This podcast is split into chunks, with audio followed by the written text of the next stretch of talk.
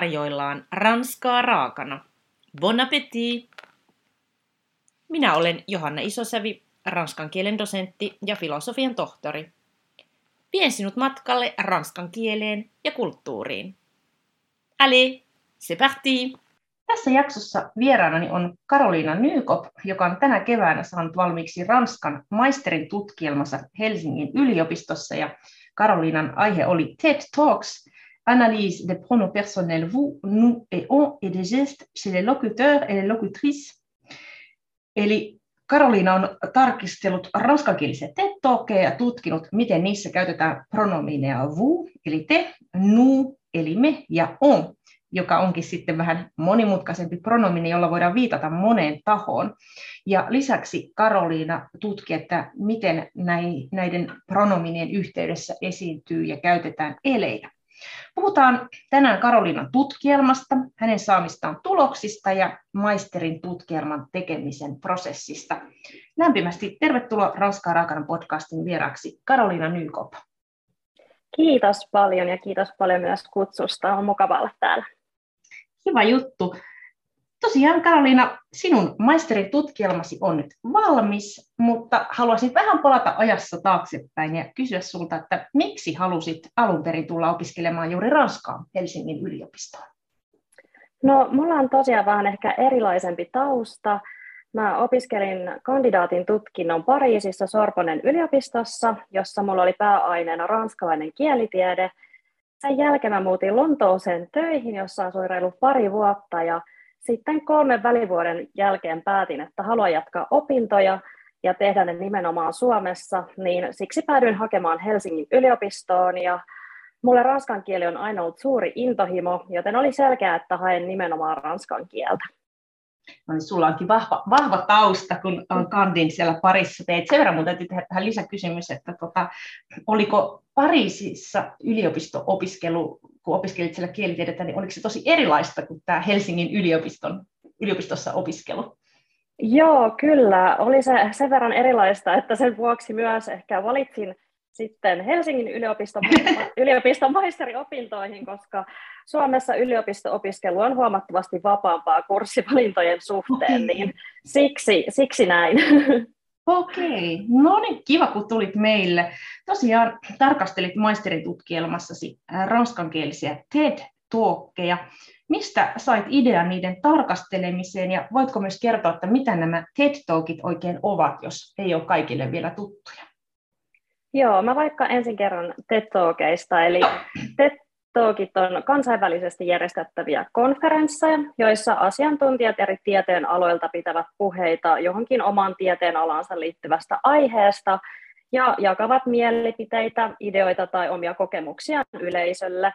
Ja nämä TED Talk-puheet kuvataan ja niitä on mahdollista katsoa sitten jälkikäteen esimerkiksi YouTubesta.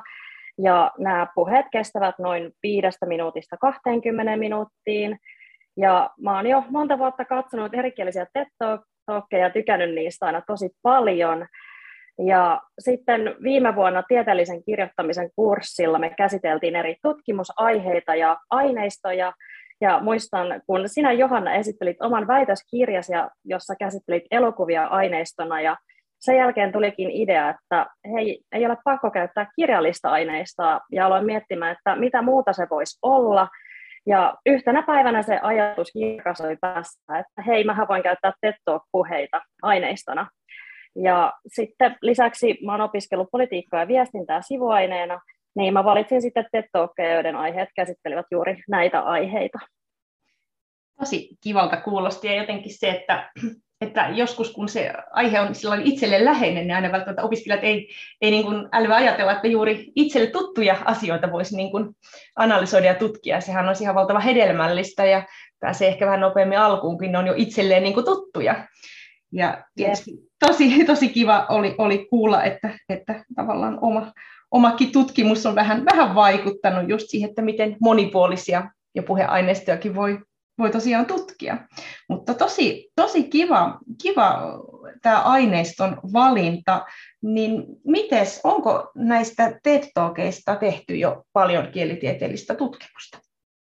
No yllättäen ei ole ihan hirveän paljon tehty. Et mä löysin kolme kolme kielitieteellistä tutkimusta, mutta niissä käsiteltiin englanninkielistä hmm. aineistoa, joten sen puolesta oli ihan kiinnostavaa, kun mä käsittelin sitten ranskankielisiä tettokkeja. Tosi kiva, että voi maisterin tutkielmassakin tehdä vähän niin kuin uusia juttuja. Jep, kyllä. Sinä tutkit näitä persona-pronomineita vous, nous ja on, niiden käyttöä näissä TED Talk-videoissa, mutta voitaisiin vähän ensin puhua siitä, että miten näitä pronomineja ylipäänsä käytetään ja mihin ne viittaavat.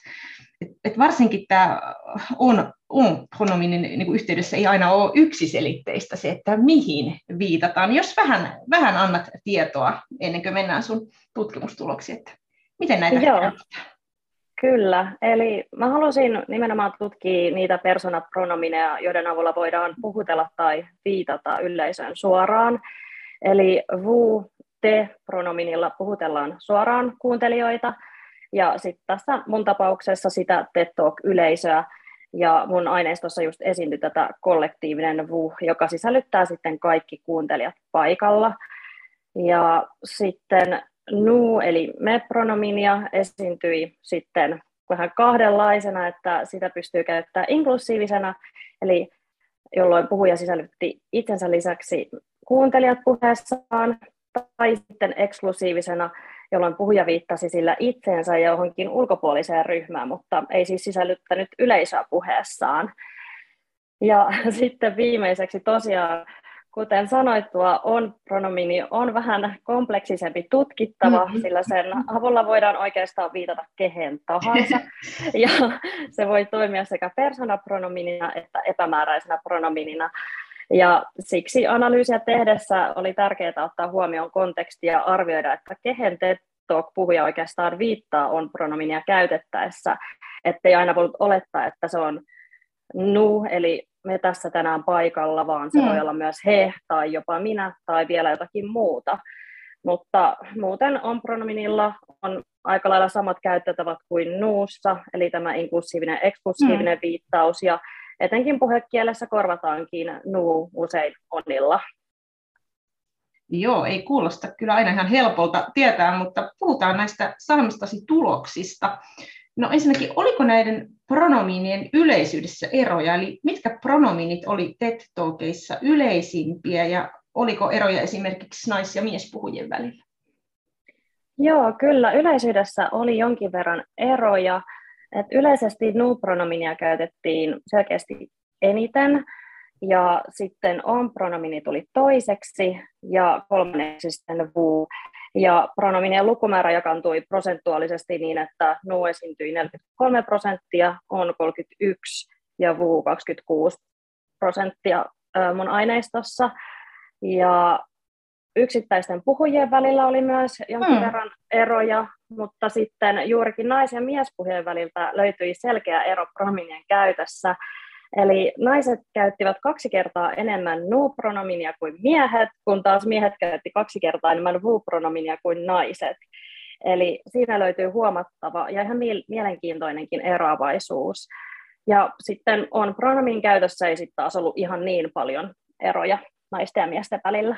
Osaatko sanoa, että mistä nämä erot mies- ja naispuhujien välillä voisi johtua? Että miksi naiset käytti kaksi kertaa enempi nu-me-pronominia?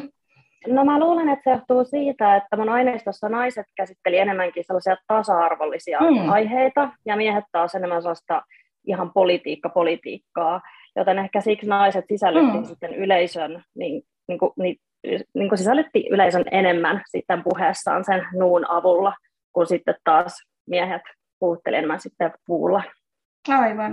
No jos puhutaan vähän tarkemmin näiden pronominen vu, nu ja on käytöstä, niin miten niitä oikein oli TED Talkista käytetty, että millaisissa merkityksissä? Joo, eli vu-pronominia käytettiin jonkin verran samanlaisissa yhteyksissä eri TED Talkien välillä. Et esimerkiksi kun puhuja aikoi kertoa puheensa aiheen tai rakenteen, niin ne olivat usein verbien vouloir, haluta, ja voir, nähdä kanssa. Ja sitten muutaman kerran kiitosten yhteydessä, esimerkiksi je vous remercie.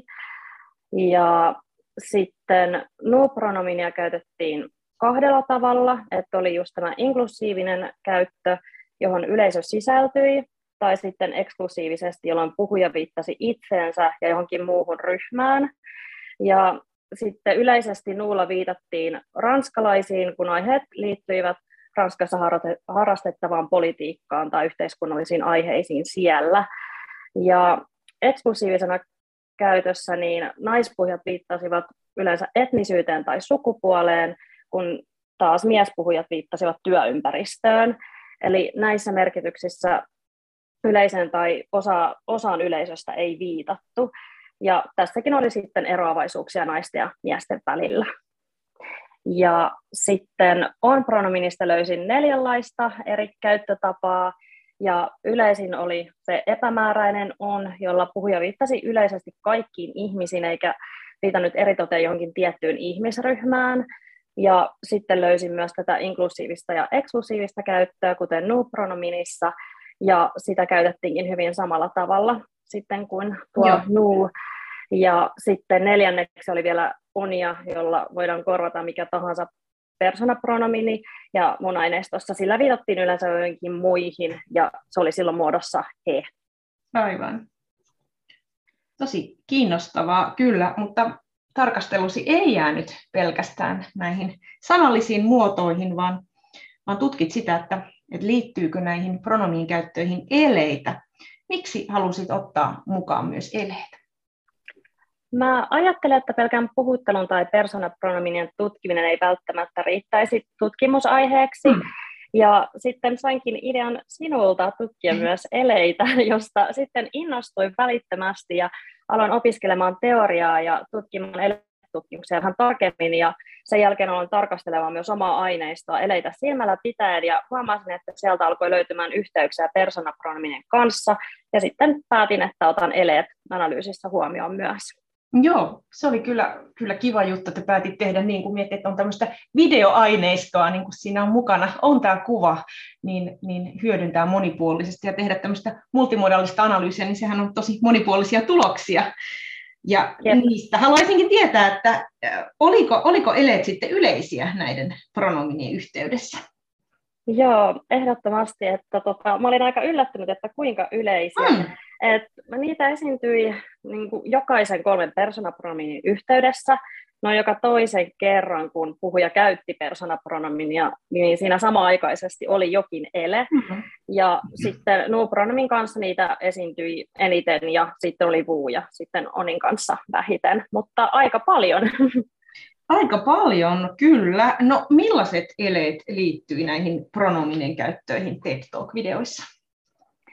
Mä analysoin kahdenlaista eletyyppiä, että oli teiktisiä eleitä, jolloin puhujat osoittelivat joko yleisöä tai itseään kohti käsien avulla pronomien käytön yhteydessä, ja sitten oli ikonisia eleitä, jonka avulla pystytään kuvailemaan konkreettisesti sitä, mistä puhutaan, ja sitten mä myös analysoin, että deiktisten eleiden yhteydessä oli muutaman kerran ikonisen eleen piirteitä, mm. ja siksi eleanalyysi ei ollut aina niin ykselitteistä. Mm.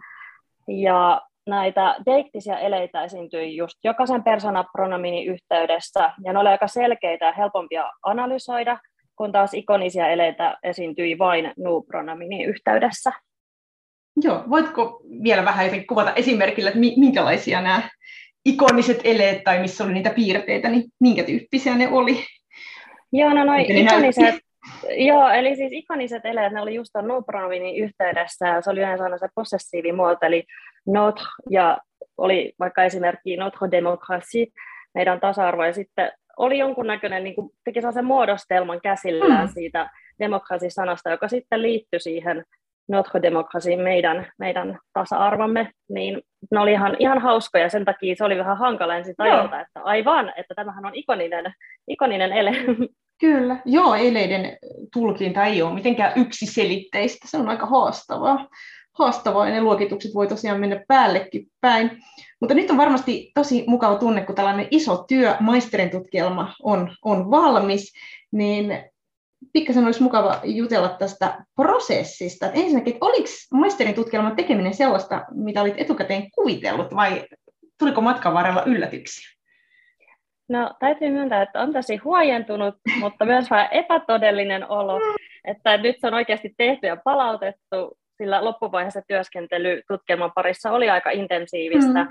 Ja sitten nyt on syntynyt sellainen tietynlainen tyhjyyden tunne myös, kun se on palautettu. Niin. Mutta tota, mulle itse tutkielman tekeminen vaikutti alusta asti aika abstraktilta, tai se ajatus Joo. siitä oli aika semmoinen, että mitähän se edes on. Ja moni oli sanonut, että tutkielman tekeminen tulee olemaan aika rankkaa, mutta mm.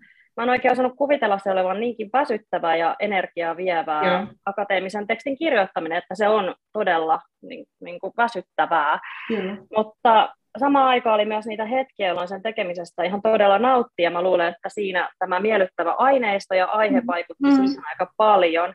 Et yllättävintä oli kyllä kaikki ne tunnetilat, joita koki, koki tämän prosessin aikana. Joo, ja se on hirveän hyvä ja jotenkin tärkeää, että niistä myös puhutaan, koska kaikki kokee niitä tunnetiloja, että ne niin kuin mm. kuuluu, kuuluu jotenkin asiaan. Kyllä. No, kohtasitko vaikeuksia tutkielmateon aikana, ja jos kohtasit, niin miten pääsit eteenpäin? Joo, olihan niitä muotavia, muotavia vaikeuksia, mm. että ihan aluksi oli se itse kirjoittamisen aloittaminen, että se tuntui aika hankalalta ja siihen auttoi kyllä vapaan kirjoittamisen harjoitukset ja sitten myös muiden tutkielmien lukeminen, että sai paremmin kiinni siitä ajatuksesta, että mäkin pystyn tähän, että oli semmoista tietynlaista epävarmuutta Joo. siinä alussa. Ja no, sitten kun oli päässyt jo vähän vauhtiin, niin puolivälissä koin tätä kirjoittajan blokkia, Joo. ja silloin pieni breikki oli ihan paikallaan, mm-hmm. ja sitten luinkin vähän enemmän tuosta kirjoittajan blogista, mm-hmm. jolloin mä huomasin, että mä en ole näiden ajatusten kanssa yksin, ja yleisesti muiden kanssa keskusteleminen aiheesta auttoi, jos mitään tällaisia ongelmia kohtasi. Ja sitten kun siitä päästiin yli, niin tuli esteeksi tutkielman pituus. Ja ei se, että se olisi ollut liian pitkä, vaan että se oli ehkä vähän liian lyhyt. Niin si- siinä sitten ohjaaja auttoi kyllä näkemään asioita, joita itse olisi nähnyt kirjoittaessa että, tota, että se on hyvä luetuttaa tutkielmaa ohjaajalla muutamankin kerran prosessin aikana, kun itse sokeutuu sille omalle tekstille.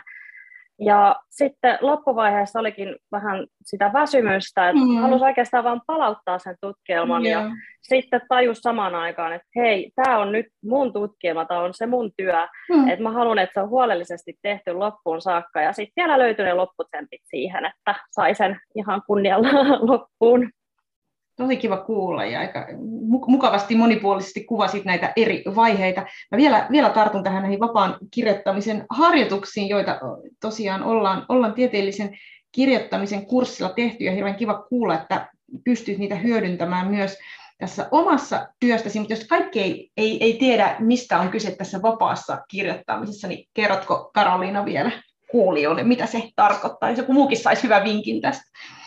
Joo, eli vallitsee jonkun aikarajan ja sitten aloittaa vaan kirjoittamaan ihan mistä ikinä haluaa tai valitsee jonkun aiheen, että se ei ole pakko olla sitä se tutkielman aihe, mistä ei. kirjoittaa, vaan se voi olla vaikka mitä, mitä tein eilen. Ja mm-hmm. sitten aloittaa vaan selittämään tai kirjoittamaan sitä, sitä auki, mitä teit eilen, vaikka viiden minuutin ajan, ja sitten kas kummaa siinä onkin jo aika paljon tekstiä, ja sitten alkaa hyödyntää sitä siihen tutkielman kirjoittamiseen, että mitä vaan ideoita siitä tulee, niin se auttaa ihan varmasti. Joo, ne on kyllä hirveän kivoja harjoituksia ja jotenkin auttaa vähän semmoisesta kontrollista päästämään irti, koska ideana just on se, että pitää kirjoittaa koko ajan sen ajan, että vaikka se viisi mm. minuuttia tai kymmenen minuuttia, että jos ei keksi mitään, niin sitten vaikka kirjoittaa, että en keksi mitä kirjoittaa, niin monesti sieltä tulee, mutta on kyllä huomannut niin tunneella, että ollaan tosi tänä, tänäkin vuonna tehty erilaisista aiheista opiskelijoiden kanssa, niin kyllä yleensä tekstiä tulee, vai mitä, kun mm. vapaasti mm. päästään kyllä. kontrollista. Että... Kyllä. Joo, no hei, minkälaisia vinkkejä Karolina haluaisit antaa niille, jotka on aloittelemassa tai ehkä parhaillaan kirjoittaa maisterin tutkielmaansa? No ihan ensiksi se, että siihen varmasti pystyy jokainen, joka on maisterivaiheessa opinnoissaan. Samaa mieltä. ja toiseksi, että kannattaa valita aihe ja aineisto, jotka oikeasti kiinnostavat, sillä työn parissa just kuluu aikaa, ja kun tulee sitä väsymystä tai mitään muita ongelmia, niin sitten on kiva, että on semmoinen työ, josta myös nauttii. Ja sitten vertaistojen merkitys on myös tosi tärkeää, eli kannattaa keskustella säännöllisesti muiden kanssa, jotka on samassa tilanteessa tai jotka on jo käynyt läpi, läpi tämän koko prosessin. Ja sitten kannattaa aina kysyä apua ohjaajalta, että ne on prosessissa mukana ihan, ihan kyllä syystä. Loistavia vinkkejä. Voin ihan allekirjoittaa kyllä, kyllä kaikki vinkit tästä. Tosi paljon onnea Karoliina sulle, että sait, sait valmiiksi hienon tutkielmasi ja paljon kiitoksia vierailustasi Ranskan rakana podcastissa. Kaikkia hyvää jatkoon opintojen jälkeen. Kiitos paljon. Voit lukea lisää kielen ja kulttuurin ilmiöistä blogistani johanna.isosavi.com.